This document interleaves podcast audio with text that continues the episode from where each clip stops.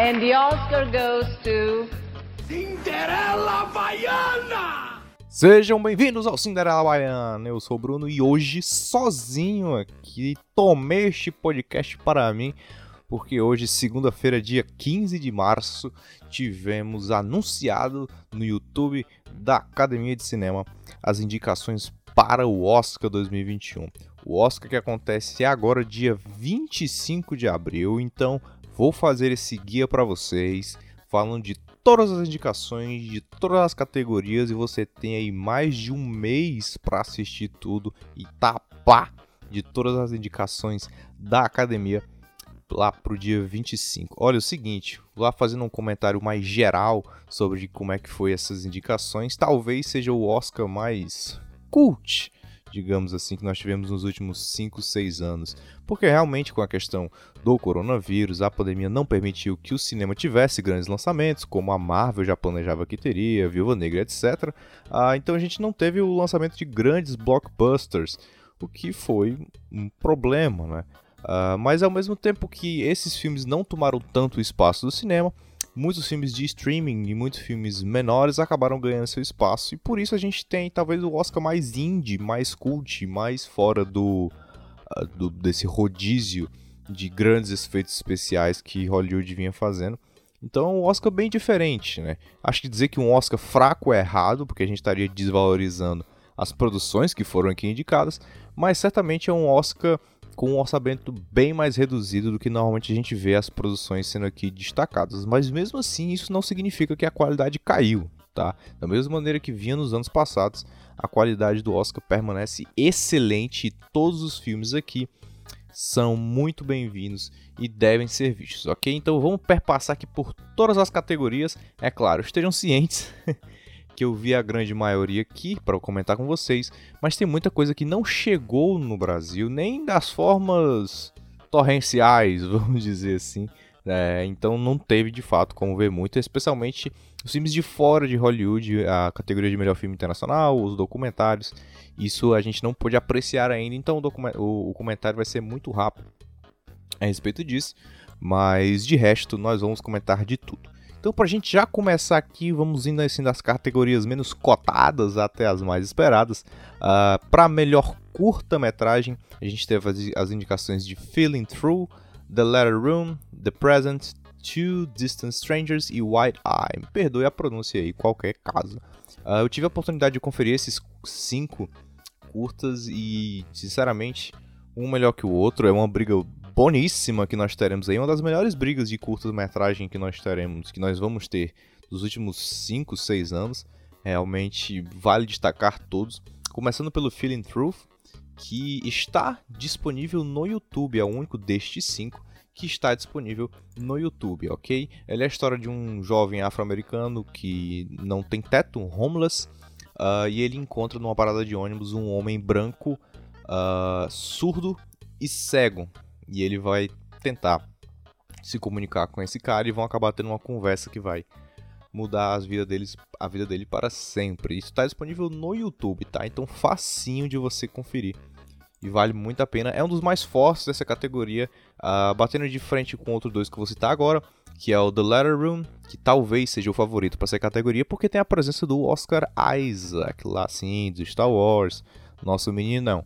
Uh, ele faz um, um carcereiro seria a palavra, uh, ele trabalha numa penitenciária e ele recebe as cartas do, das famílias do, dos presos e passa, repassa essas cartas, verifica o conteúdo dessas cartas se não tem nada dentro que possa pôr integridade é, física, se não tem droga dentro. Ele verifica as cartas e repassa para os presidiários.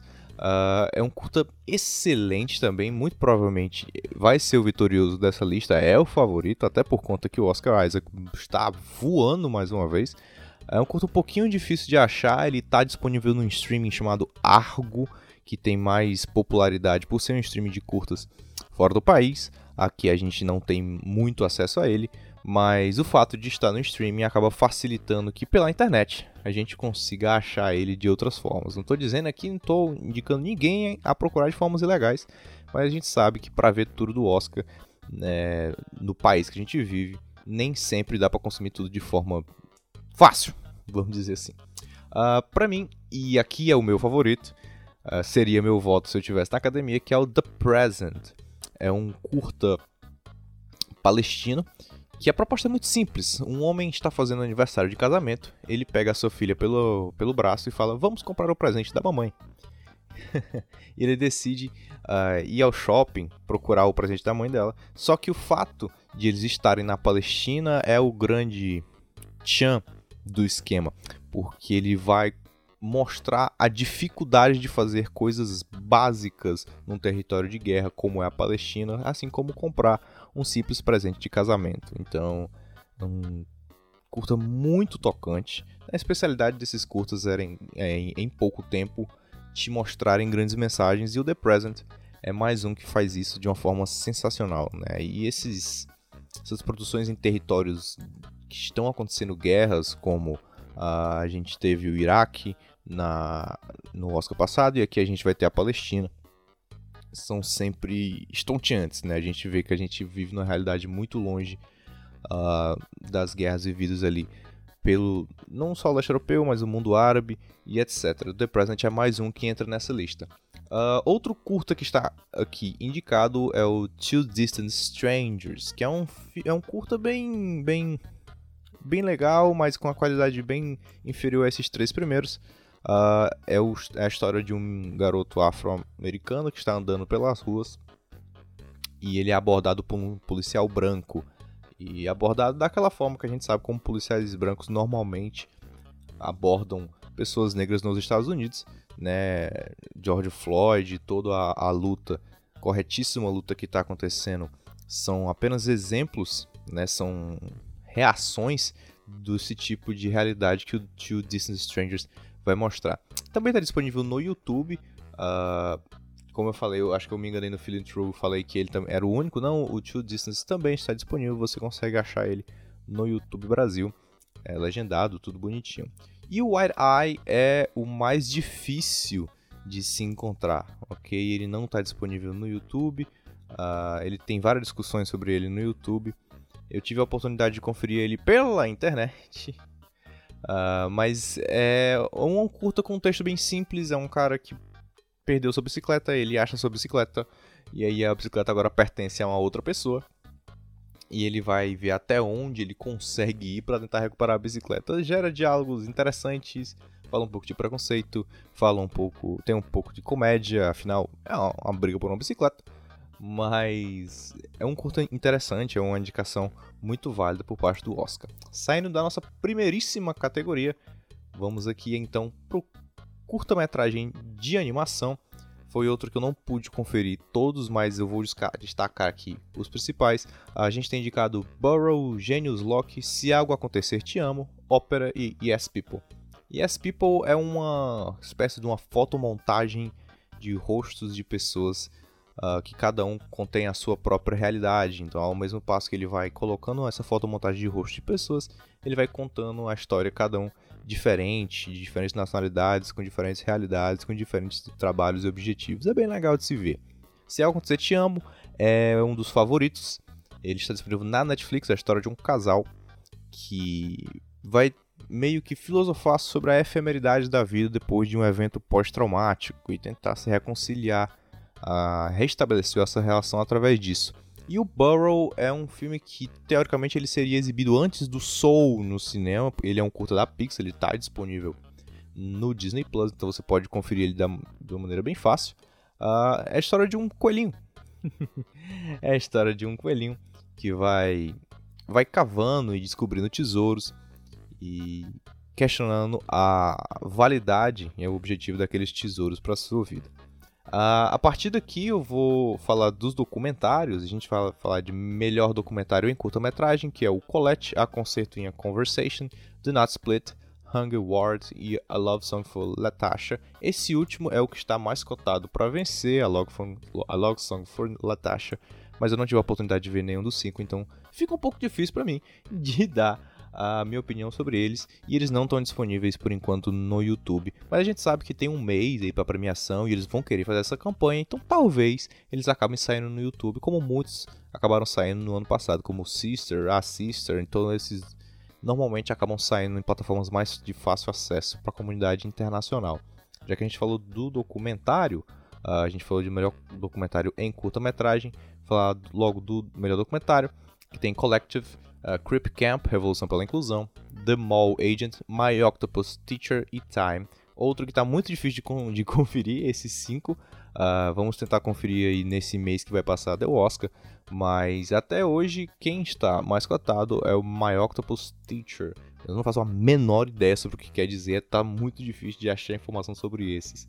É, esse Oscar, onde as premiações e os grandes festivais ocorreram de forma muito secreta, vamos dizer assim, quando ocorreram, acabou dificultando muito o nosso acesso às obras. Mas vamos lá, vamos falar um pouquinho mais do que a gente sabe. Vamos falar da melhor animação que tivemos uma surpresa para mim um pouco decepcionante. Uh, os indicados foram Dois Irmãos, Jornada Fantástica, Over the Moon, Shaw, o Carneiro, o filme, uh, Soul e Wolf Walkers. Vamos lá. Soul e Dois Irmãos não são surpresas, eram mais do que certo, são as indicações da Pixar e provavelmente vão brigar entre si, Pixar contra Pixar, e o Soul é o amplo favorito para levar Uh, filme que trata sobre questões existenciais, inclusive tem cast sobre esses dois filmes aqui no Cinderela Baiano, então você pode ouvir a gente falando mais de uma hora sobre Dois Irmãos e Soul aí. Filmes muito legais, mas o Soul provavelmente deve levar vantagem nos critérios da academia. Over the Moon é a história de, um, de uma criança que vai pra lua buscar uma lendária deusa e está disponível no Netflix, é um filme bem para criança mesmo, tem mensagens legais, vale a pena conferir. Uh, Wolf Walkers ele é um filme que está um pouquinho difícil de conferir. Eu ainda não tive essa oportunidade. Ele é um filme de origem japonesa, mas que com a mitologia irlandesa. É, ele, na verdade, ele é uma final de uma trilogia que trata sobre mitologia irlandesa, sendo que ele foi produzido no Japão, mas o traço não é um traço de anime. Loucura completa, está disponível no Apple TV Plus. Como eu não tô tendo dinheiro para acessar, não pude conferir ainda mas vai sair daqui para abril a gente consegue comentar sobre o Wolf Walkers, ok? Mas ele realmente não é um dos favoritos.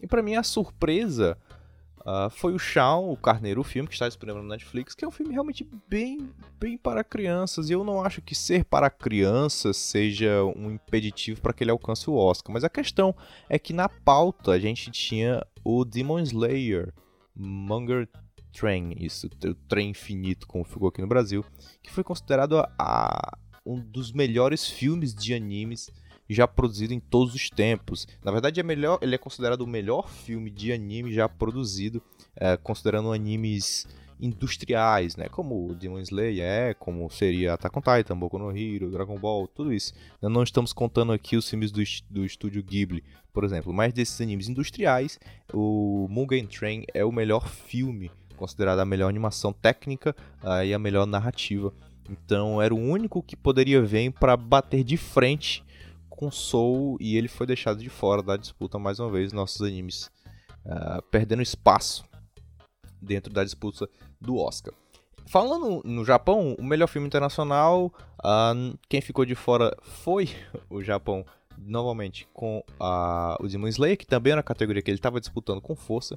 Uh, o Brasil ficou de fora, nós já sabíamos disso, com o Babenco. Uh, e nós não tivemos nenhum único indicado da América Latina, o que é uma pena. É, nós sempre nós estamos torcendo para que os latinos vão bem, mas a gente teve o Another Round da Dinamarca, o Better Days de Hong Kong, Collective da Romênia, The Man Who Saw His Skin da Tunísia e Corvardes Aida. Perdão a minha pronúncia, mas é porque está em bósnio.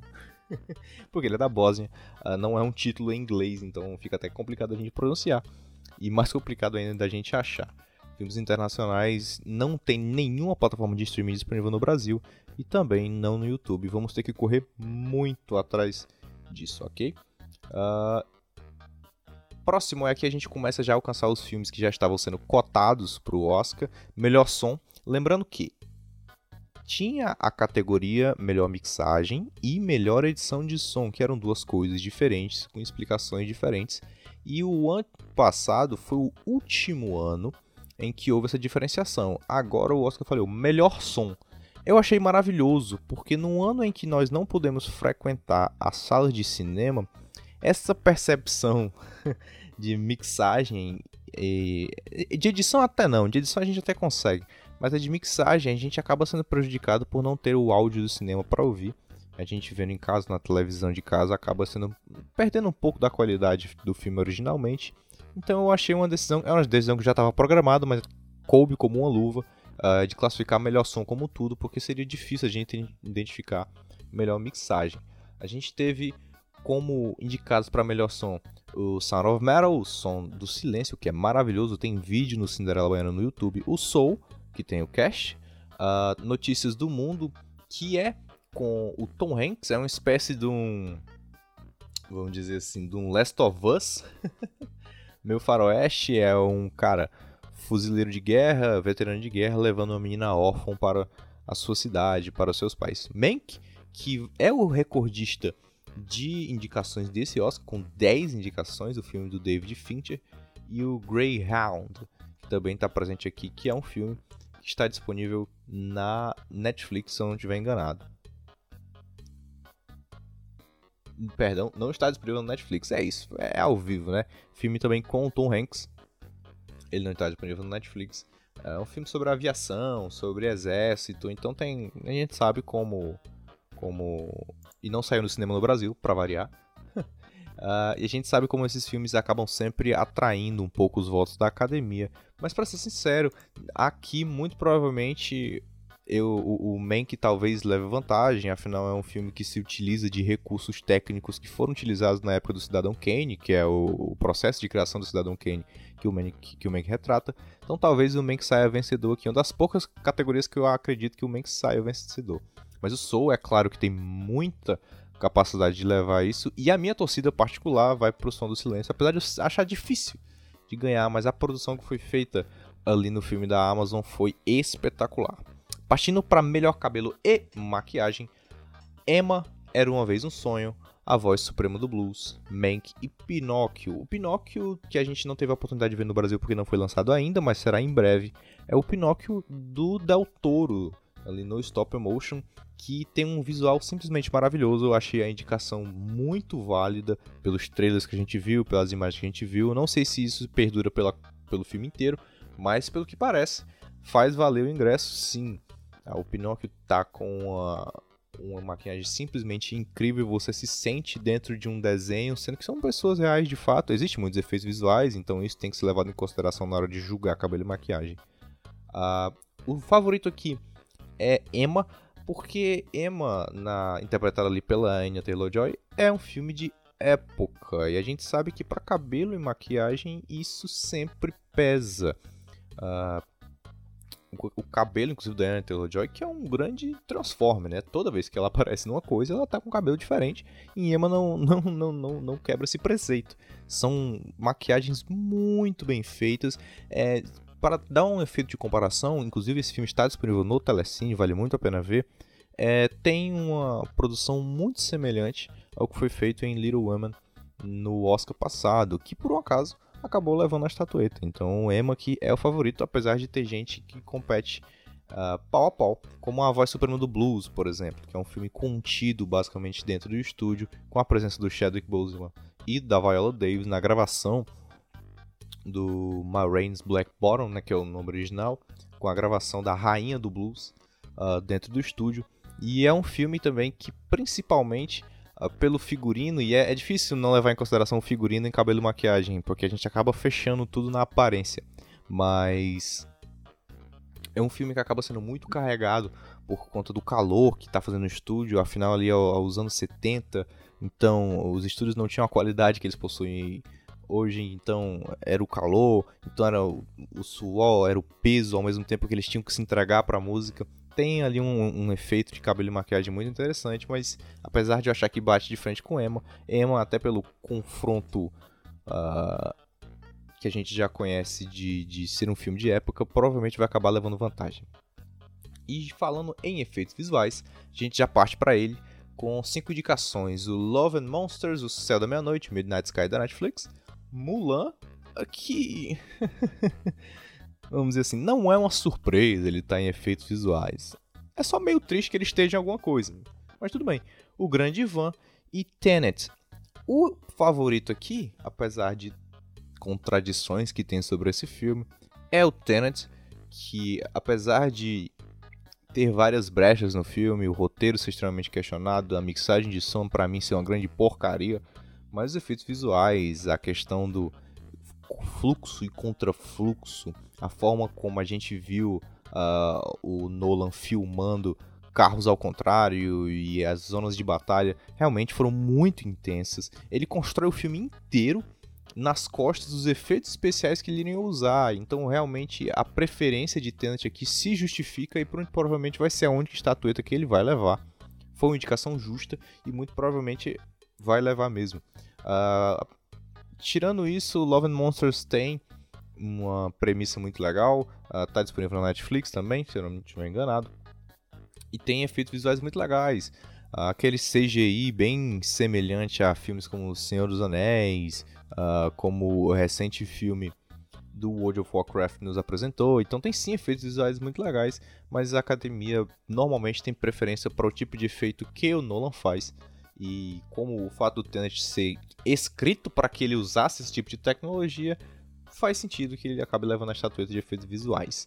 Para edição, nós temos Meu Pai, Nomaland, uh, perdão, Nomadland. Esse filme é muito difícil de falar, um nome esquisito. Nomadland, é isso. Bela Vingança, que é o Promised Young Woman, uh, Som do Silêncio, Sound of Metal, e o Set de Chicago. Tá, a partir daqui nós temos as cabeças dessa premiação. E é, vale comentar um pouco a premissa de cada um para se você não está familiarizado ainda. Meu Pai é um filme do Anthony Hopkins com a Olivia Colman que trata sobre Alzheimer. O pai dela, que é o Anthony Hopkins, uh, está com 80 anos e está sofrendo de perda de memória e eles vão lidando com isso aos poucos. O Nomadland, não, eu vou errar isso várias vezes, então vocês me perdoem. Nomadland uh,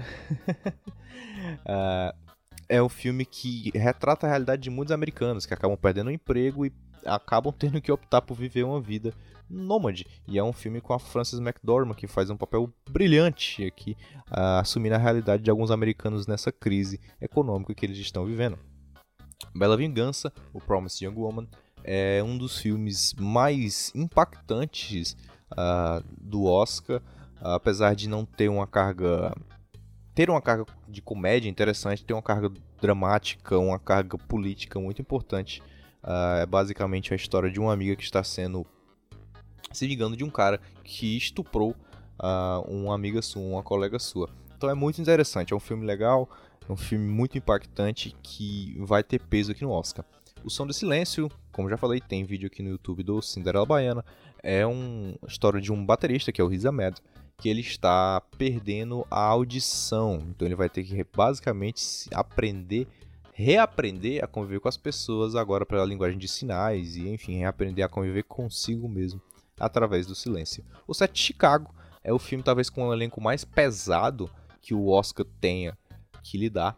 Uh, e é basicamente um conflito de movimentos uh, em Chicago durante uma convenção democrata que iria decidir sobre a entrada ou a retirada ou não das tropas americanos do Vietnã. Então eram vários movimentos, o movimento hippie, o movimento estudantil, o movimento ah, negro, todos juntos em prol da retirada dos jovens americanos do Vietnã e acaba dando muitas confusões na sua telinha. É um filme excelente. Desses cinco, só dois estão disponíveis em streaming: O Som do Silêncio na Amazon e o Sete Chicago é da produção da Netflix, a locadora vermelha, ok? Então, para melhor edição, a gente tem uma briga boníssima, mas eu acho que o set de Chicago tem uma vantagem aqui. Nomadland talvez fosse um filme que trouxesse uma inovação aqui, mas ele é um filme tanto quanto parado e que não dá muita oportunidade para a edição brilhar. Diferente do set, do set de Chicago, que varia muito o ritmo, então às vezes a edição, os cortes muito rápidos e, e a edição avassaladora que vai te mostrando dentro de movimentos com gás lacrimogêneo, com gás de pimenta e bala para todo lado. Às vezes você a edição consegue te colocar dentro daquilo e às vezes ela consegue te deixar num tom mais monótono que os tribunais precisam para acontecer de uma forma mais singela. Então eu acho que o set de Chicago tem sim a força para levar isso aqui. Mas o Som de Silêncio também acaba sendo uma boa recomendação, já que, enfim, as edições nos shows para mostrar, já que é um show de rock, né? Uh, para mostrar a agressividade do show e a edição pacificada para mostrar o silêncio a falta de barulho que ele tá ouvindo quando ele tá se readaptando à sua vida. O meu aposta é no set de Chicago, que coincidentemente é o favorito para levar essa categoria. Melhor design de, promoção, de produção. Se você não entende muito bem o que é design de produção, é mais ou menos o conjunto da obra. É a mistura do figurino com o cabelo, com a forma como você identifica as estruturas físicas do filme, a, a, como as pessoas estão vestidas, se faz sentido com os letreiros do filme, se faz sentido com uh, os cenários que os filmes vai construindo, com a mise-en-scène que o filme constrói, tem explicação de tudo isso no Instagram do Cinderela Baiana, o arroba Cinderela Baiana com dois entes, tá? Vale a pena você conferir. Então o design de produção ele é basicamente isso. Então, por exemplo, o design de produção em Soul, é aquele design de produção mais arredondado. Imagina se você bota um quadradão no meio de Soul, não faz sentido, porque é uma animação mais arredondada, com tons mais azuis, quando você coloca algo muito fora dessa estrutura que o filme vinha construindo, se não for uma coisa proposital para quebrar o sistema do filme, você acaba prejudicando o design de produção. Só para você entender mais ou menos como é que isso funciona. Os indicados foram Meu Pai, A Voz Suprema do Blues, Mank, Notícias do Mundo e Tenet. Muito me surpreende Tenet estar indicado a esse aqui, porque Tenet é basicamente um filme de James Bond que passa dentro de Counter-Strike. Então, eu não sei se design de produção é um lugar que ele mais se encontra, não. Sei lá, poeira e ternos é o que tem. Mas tudo bem, faz parte. Uh, Mank, né, a gente mencionou Mank, que é um filme que está disponível na Netflix, é de produção da Netflix, do David Fincher, que é um diretor renomadíssimo e sempre tem um trabalho muito interessante com design de produção, a tirar por Seven e Clube da Luta e rede social. Uh, Mank é um dos favoritos a levar isso aqui, por conta de toda a plataforma industrial que o David Fincher acaba utilizando para reproduzir as condições que foram criadas o Cidadão Kane, que é a história que Mank tenta transpassar. A voz suprema do blues também tem boas chances aqui, e talvez seja o que leve, até porque a gente sabe que, por conta do, do infeliz faleci, é, falecimento do Chadwick Boseman, que Deus o tenha, a, a voz suprema do blues talvez ganhe alguma carga de votos uh, por esse, não vou dizer por esse saudosismo, mas por essa vontade de engrandecer a última obra do nosso Pantera Negra. E faz sentido, e eu ficaria feliz de ver isso, para ser sincero. Mas mesmo assim, A Voz Soberana do Blues, por se tratar de um filme também que passa numa época muito específica, com jargões muito específicos, com estética muito específica, e tratando-se do blues, que não é um gênero de música qualquer, é um gênero que existe muita propriedade uh, ah, para se construir um ambiente em que ele funcione, talvez a força suprema do blues seja fortíssima nessa categoria. Uh, os estúdios, a forma como os fios estão jogados, a forma como os microfones são mal coordenados, a forma como as roupas de cada um identifica a personalidade, uma roupa mais certinha, uma roupa mais jogada, uma roupa mais discreta, uma roupa mais extravagante. Tudo isso acaba constituindo um design de produção muito bem feito do, do, da voz suprema do blues, que está disponível no Netflix e vale muito a pena ver. Melhor canção original, vamos lá. Uh, inclusive, posso até botar trechinhos para você ouvir aí, já que estamos aqui no Spotify e não nos perturbam com direitos autorais. Uh, vamos tocar aí um pouquinho de Fight for You, do Judas and the Black Messiah. confusion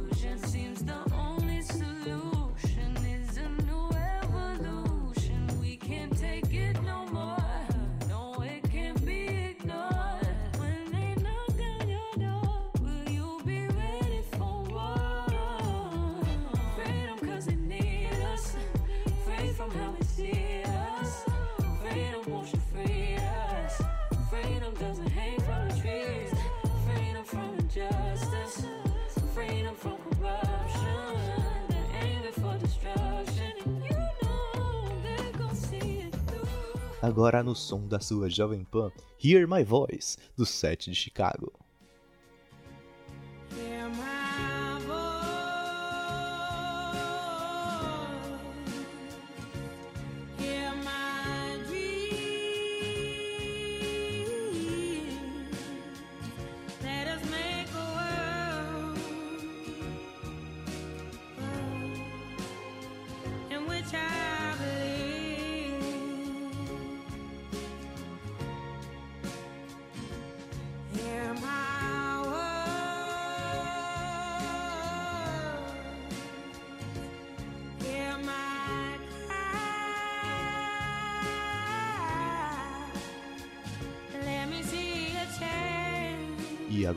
Vocês, Husavik, do festival Eurovision da canção.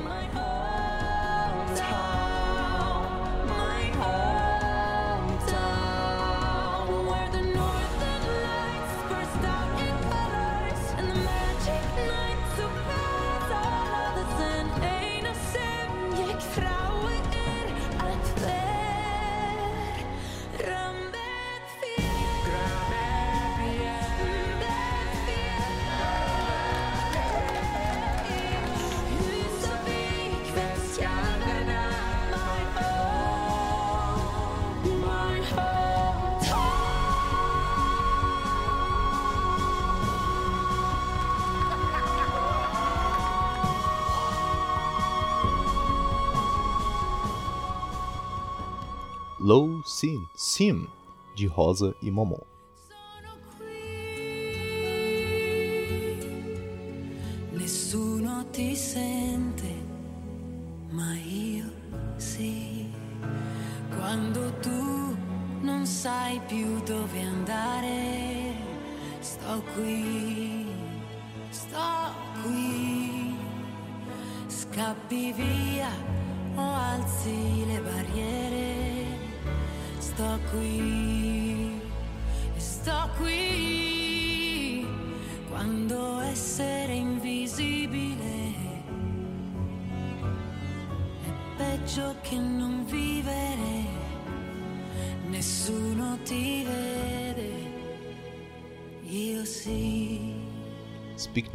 De Uma Noite em Miami.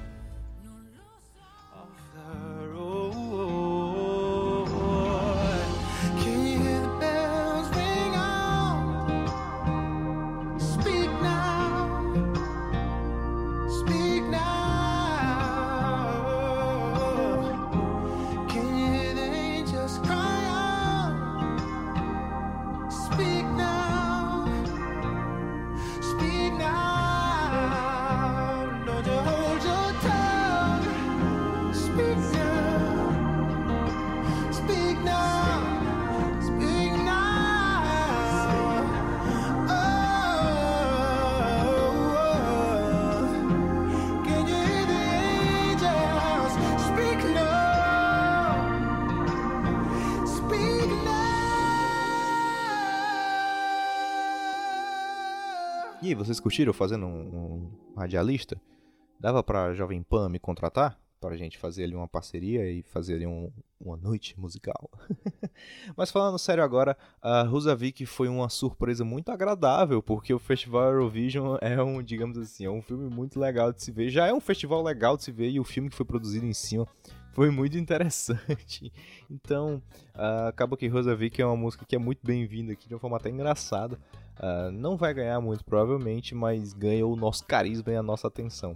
O favorito para isso aqui é Speak Now, do A Noite Miami, que é uma música espetacular, é uma música que fala sobre luta. A Noite Miami é um filme disponível na Amazon, de produção da Amazon, que promove um encontro que aconteceu, mas ninguém sabe como de fato ah, foram os diálogos. Então existe uma peça teatral da Broadway que promove, vamos dizer assim, é, uma composição desses diálogos, que era o encontro entre o Malcolm X, né, o ativista da causa negra, um dos ativistas mais importantes ah, da causa negra, ah, Jim Brown, que era um atleta ah, também negro da NFL e acabou se tornando um grande ator de Hollywood, o Muhammad Ali, que ou Cassius Clay, como na época ele ainda era chamado, que era um atleta, um boxeador que mudou o, o boxe, que era um esporte que por muito tempo foi considerado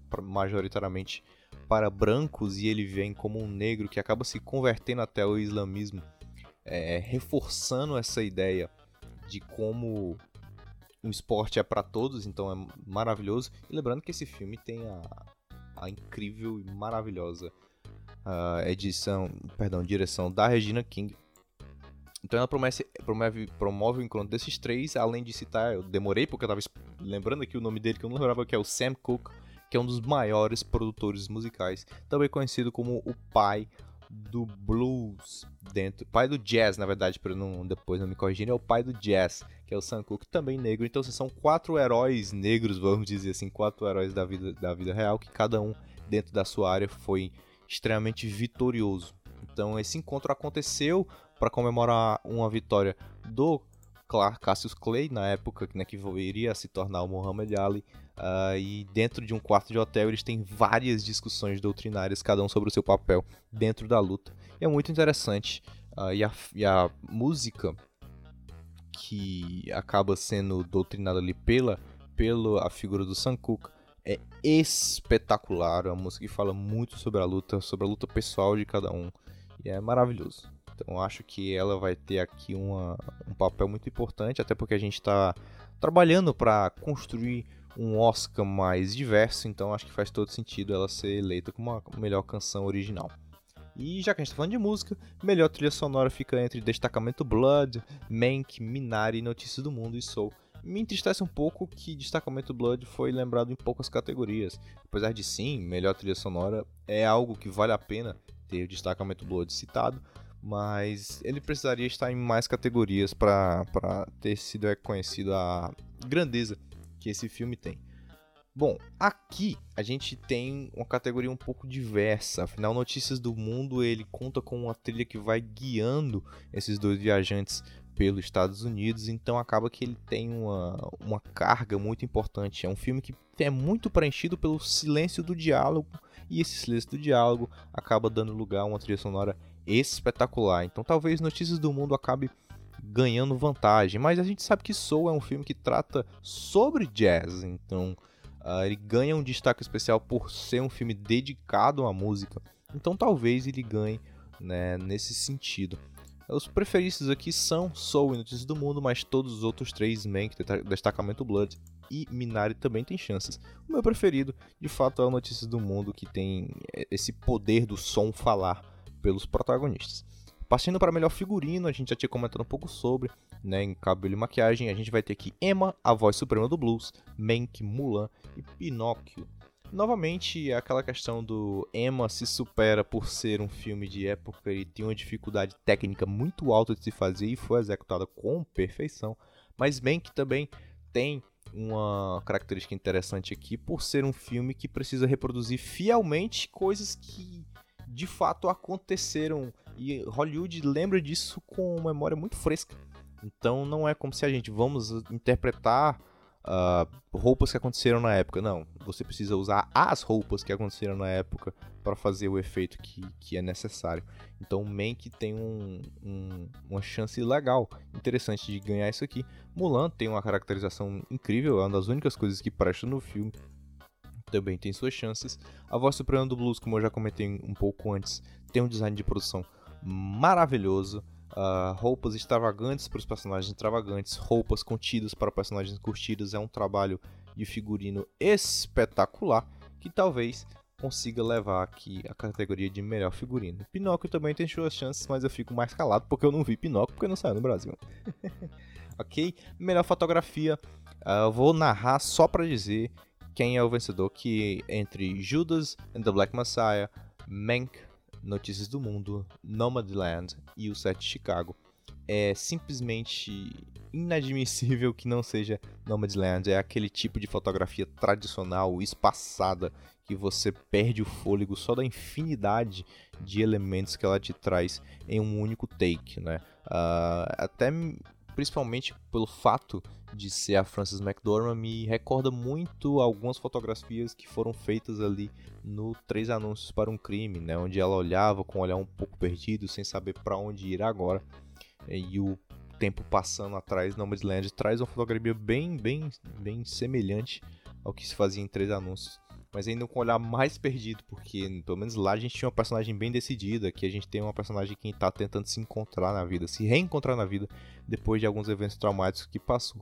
Então, Nomadland é assim, pode botar no seu bolão que é vence certamente a vitória certa aqui. Melhor roteiro adaptado, a gente tem algumas surpresas começando aqui pelo Borá, que até ocupou de forma interessante essas premiações, né? O Borá 2 é a fita de cinema seguinte, que tem cast do Cinderela Baiana sobre ele. Ah, está indicado aqui o roteiro adaptado. Lembrando, a diferença de roteiro adaptado e roteiro original. O roteiro adaptado foi adaptado de um livro ou de um, um roteiro anterior ou de uma história conhecida. Ah, cada um aqui tem a sua correspondência, né? E o original é original, não é tão difícil assim. Mas enfim, os indicados são Borá 2, ah, Meu Pai, Nomadland, Uma Noite em Miami e O Tigre Branco. Bom, eu não vou mentir pra vocês não, que eu queria muito que Borá ganhar. Sim.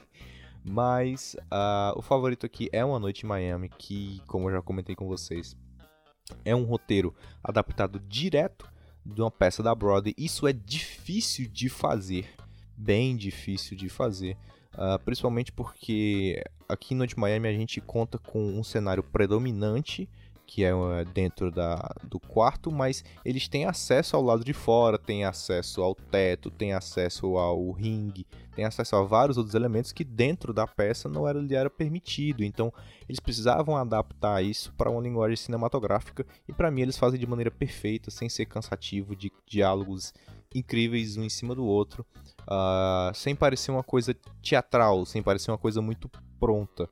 É incrível de se ver e eu acho que ele é o favorito para essa categoria. Partindo para o lado original, o melhor roteiro original a gente tem uh, Judas and the Black Messiah, Minari, Bela Vingança, que é o Promise Young Woman. Eu fico repetindo toda vida isso porque eu não gosto do nome original, do nome brasileiro, desculpa. O Som do Silêncio, Som do Silêncio e o Set de Chicago. O Set de Chicago, ele parte numa vantagem aqui por ter um roteiro muito, muito, muito difícil de ser concebido, com diálogos que, apesar de parecerem ser prontos, porque eles planejaram falar aquilo, alguns personagens, como o personagem do Sacha Baron Cohen, por exemplo, precisam ter uma destreza muito específica para falar, então não vou mentir que o roteiro cresce em cima da interpretação que os atores tiveram, então se o set de Chicago ganhar, bote na conta do Sacha Baron Cohen, por exemplo. Uh, mas essa questão de às vezes parecer um filme muito planejado e de ser de acontecimentos que o set de Chicago aconteceu, mas não da forma como o filme retrata, né? O filme inventa várias coisas para gerar um impacto que os ativistas originalmente queriam criar, mas porque não tinham os recursos cinematográficos, né? Tinham apenas ali as suas vidas, não conseguiriam fazer. Então é como se o sabe Hollywood, a série Hollywood que tem cast no Cinderela Baiana, uh, que ele meio que refaz a história de como Hollywood deveria ter sido feita. O Seth Chicago é mais ou menos isso. Ele em, coloca ali argumentos e coloca histórias que nunca foram feitas, mas que se tivessem sido exercidas, uh, talvez o impacto em cima da sociedade americana teria sido muito mais positivo.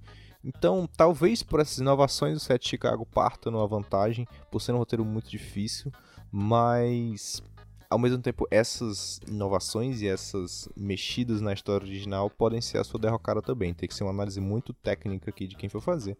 Uh, e a briga aqui é direta, para mim, na minha opinião, que não tive a oportunidade de ver o e The Black Messiah ainda, é que Minari vai disputar de frente com o Set Chicago. Minari uh, é um dos principais filmes na, aqui dentro da categoria do Oscar. Muitos estão dizendo que é o novo Parasita por ser um filme que é falado em coreano, mas não, tá? Não poderia ser mais diferente. Apesar de ser um filme que sim fala em coreano, assim como Parasita, ele não é um filme coreano, ele é um filme americano sobre pessoas coreanas que imigraram para o Arkansas ou Arkansas, né, como você preferir. Uh, então ele é, não tem nada a ver com o Parasita, nada a ver. A proposta do Bong Joon-ho era completamente diferente do que uh, o Lee Isaac-chung vai trazer aqui para dentro do, do Minari. Então, essa comparação ela não, não funciona, ok? Então, a gente falar de roteiro porque Parasita ganhou, Minari teria algum tipo de vantagem? Não. Não. São roteiros completamente diferentes e cada um tem seus méritos. E o Minari, uh, se o Parasita ele conquista as pessoas pelo lado frenético e pelos plots e pelos twists, vários e vários que ele vai te colocando aqui, o Minari te ganha pela ociosidade da imigração, pelas dificuldades, pelos diálogos, pela emoção que os diálogos te trazem. É uma porrada em cima da outra. Uh, é impressionante. Mesmo numa língua que poucas pessoas falam no mundo, você consegue sentir a, a, os diálogos se protuberando de uma forma espetacular em Minari. Uh, e o roteiro é a base estrutural disso, né? Claro que os atores têm uma grande porcentagem de culpa, vamos chamar assim, mas o roteiro é a base estrutural nisso e por isso o Minari bate de frente com o set de Chicago e talvez leve para roteiro original. Chegando nas últimas categorias, eu já estou ficando sem voz, me dá só um tempinho para beber uma água, pera aí, né? Não tem água no copo, peço perdão. Fazendo essa edição, gente, é isso aí, pá. O negócio, o negócio é rápido. Atriz coadjuvante, vambora. Surpresa boa, Maria Bakalova por Borá 2, a fez do cinema seguinte, Glenn Close era uma vez um sonho, Olivia Colman por Meu Pai, Amanda Seyfried por Mank e Yoon Jong-yeon por Minari. Se eu errar algum nome com uma pronúncia mais um pouquinho diferente, vocês me perdoem, ok? Sinceramente, sinceramente, sinceramente, o meu voto seria para Maria Bakalova, porque eu adorei esse papel que essa menina que o Sacha Baron Cohen tirou do nada para fazer a filha dele em Bora 2. O que ela fez foi simplesmente espetacular. Então, meu voto e meu coração são dela. Mas uh, é uma categoria muito complicada porque a gente tem Glenn Close e Olivia Colman disputando esse prêmio. Uh, além de que a Amanda Seyfried e a Yoon Jung-yo fizeram papéis excelentes, é uma categoria muito conturbada que sinceramente está em aberto. Uh, talvez a Olivia Colman, pelo trabalho que ela vem fazendo dentro da indústria, acabe sempre chamando um pouco mais de atenção e é maravilhoso. É chamar ela de coadjuvante para mim é até uma coisa um pouco roubada assim, porque ela divide o tempo de tela quase todo com o Anthony Hopkins em, em Meu Pai, né? Em My Father. Então, uh, chamar ela de atriz coadjuvante é difícil, porque ela divide o mesmo tempo de tela. Mas tudo bem, eu acho que não é esse o ponto. A uh, Glenn Close mais uma vez vem cogitando aqui o seu Oscar. A gente torcia por ela, mas era uma vez um sonho, é um filme bem mediano. É mais uma vez uma espécie de The Wife, ok? Só que aqui a Glenn Close não tem o tanto espaço que ela teve no The Wife para conquistar o Oscar. Então provavelmente vai ser mais uma vez em que a Glenn Close não vai conseguir o Oscar. Ô moça, uma hora chega, prometo. o meu voto era Maria Bakalova. Uh, pela miséria que essa menina fez em Bora 2, mas acho muito difícil. A briga provavelmente vai ficar entre a Olivia Colman e a Glenn Close. Melhor ator coadjuvante, Sacha Baron Cohen, pelo Set Chicago, Daniel Kaluuya pelo Judas the Black Messiah, Leslie Odom Jr. pelo Uma Noite em Miami, o Paul Hassi pelo Som do Silêncio e o Lakeith Stanfield por Black Messiah. Uh, eu não vi Black Messiah, como eu já mencionei, apesar de ter chegado no Brasil há poucos dias, eu não tive essa oportunidade ainda, então uh, fica difícil para mim falar que, que, se o Lakeith e o Daniel Kaluuya têm alguma chance, mas o Daniel Kaluuya é sempre maravilhoso. então sim, ele deve ter uma chance, muito provavelmente. Uh, muito... O favorito da galera aqui é o Sacha Baron Cohen por interpretar um personagem completamente distoante do resto do tribunal no set de Chicago. Como eu já falei, boas partes dos textos foram construídos para ser um texto pronto, assim, um negócio meio engessado. Uh, e o Sacha Baron Cohen dá um jeito de fazer aquilo virar uma coisa natural da personalidade dele. Então, o Sacha Baron Cohen ele larga na frente, ele deve ganhar isso aqui, mas todos os outros são maravilhosos. O Paul Hassi faz um instrutor pro Riz Ahmed no Sound of Silence que é simplesmente incrível. Você consegue sentir a dor e você consegue sentir a doutrina dele de ver o, a surdez não como um problema, mas sim como uma condição. Sim como uh, a audição não faz falta. Porque se ela fizer falta, quer dizer que nós somos deficientes, não é nisso que ele acredita. E é incrível, é impressionante a voracidade dos gestos. Uh, e é incrível. Para mim, ele é um cara que fez um papel surpreendente, que era um papel até pequeno, mas ele conseguiu ganhar espaço dentro das filmagens, ganhou mais tempo de tela com a interpretação que ele foi mostrando aos poucos, ele conseguiu mudar o roteiro dentro da filmagem, o que foi impressionante, pra ser sincero. Mas provavelmente o Sacha Baron Cohen deve ter vantagens aqui. Quatro categorias faltando. Melhor atriz, Viola Davis pela voz suprema do blues, Adrian Day por The United States vs. Billie Holiday, Vanessa Kirby por Piece of Woman, Francis McDormand por Nomadland e Karen Mulligan por é, Uma Bela Vingança, Promising Young Woman. Eu não gosto desse título em português, peço perdão. Que categoria difícil, para não dizer impossível. Uh, Piece of Woman é um filme maravilhoso. Eu queria muito que a Vanessa Kirby ganhasse, apesar de que eu acho muito difícil. Ele tem um plano sequência de quase meia hora que te faz querer desistir do filme de tão agoniante que é de ver esse parto. Se você nunca teve um filho, veja Piece of Woman. Talvez você não queira mais ter um filho depois disso. De tão dentro. Ah, você pare junto com a personagem. É impressionante. Então a Vanessa aqui dá um show em plano sequência. Talvez ela que largue na vantagem por causa disso. Mas acho muito difícil ela levar, porque os nomes que ela tá competindo são muito fortes. A Frances McDormand, a Karen Mulligan, a Underday e a Viola Davis. Talvez a Underday até fique numa classificação abaixo que a Vanessa Kirby se a gente fosse fazer o top 5 né, classificatório. Mas a Viola Davis está voando como Mama em A Voz Suprema do Blues. A Karen Mulligan carrega esse filme na ponta da agulha.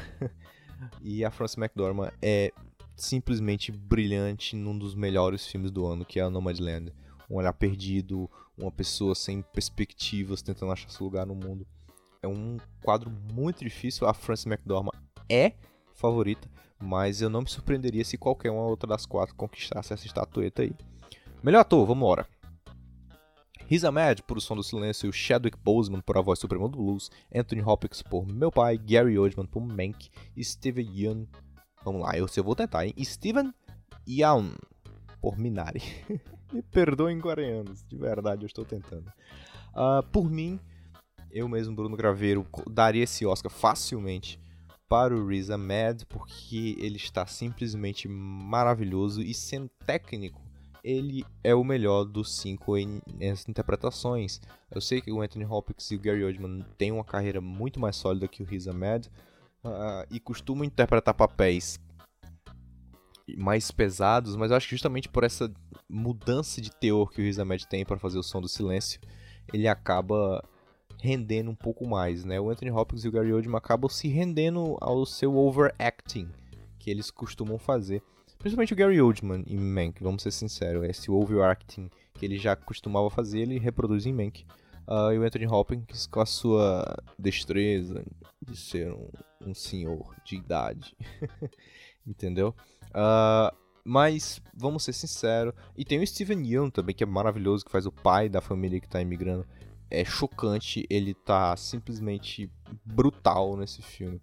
E seria, talvez, um dos favoritos a ganhar se a gente não tivesse o Chadwick Boseman no páreo. Eu vou ser sincero em dois aspectos. Primeiro, no técnico, ele sim, ele está maravilhoso no filme. Não, não é o melhor trabalho do Chadwick Boseman na vida.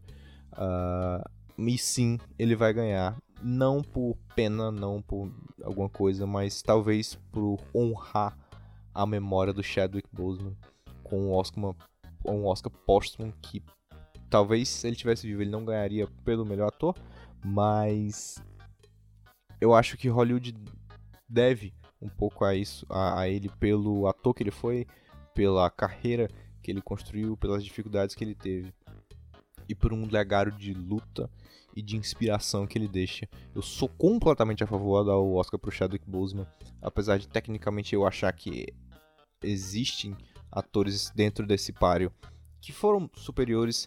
Eu acho que nenhum deles vai reclamar se a estatueta for póstuma, for pro Chadwick Boseman e nós vamos se emocionar bastante com isso, ok? Uh...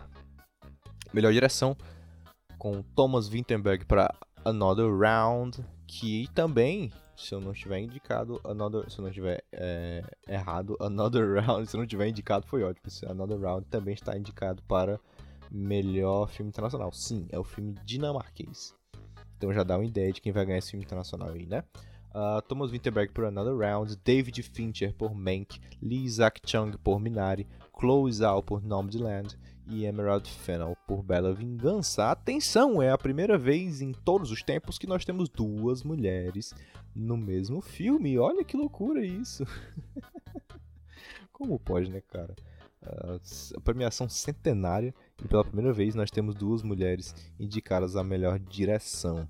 Né? Lembrando sempre que é melhor direção e não melhor diretor, né? Porque senão a gente acaba classificando e aí fica mais difícil o negócio. Melhor direção, pela primeira vez, duas mulheres indicadas. Que coisa boa.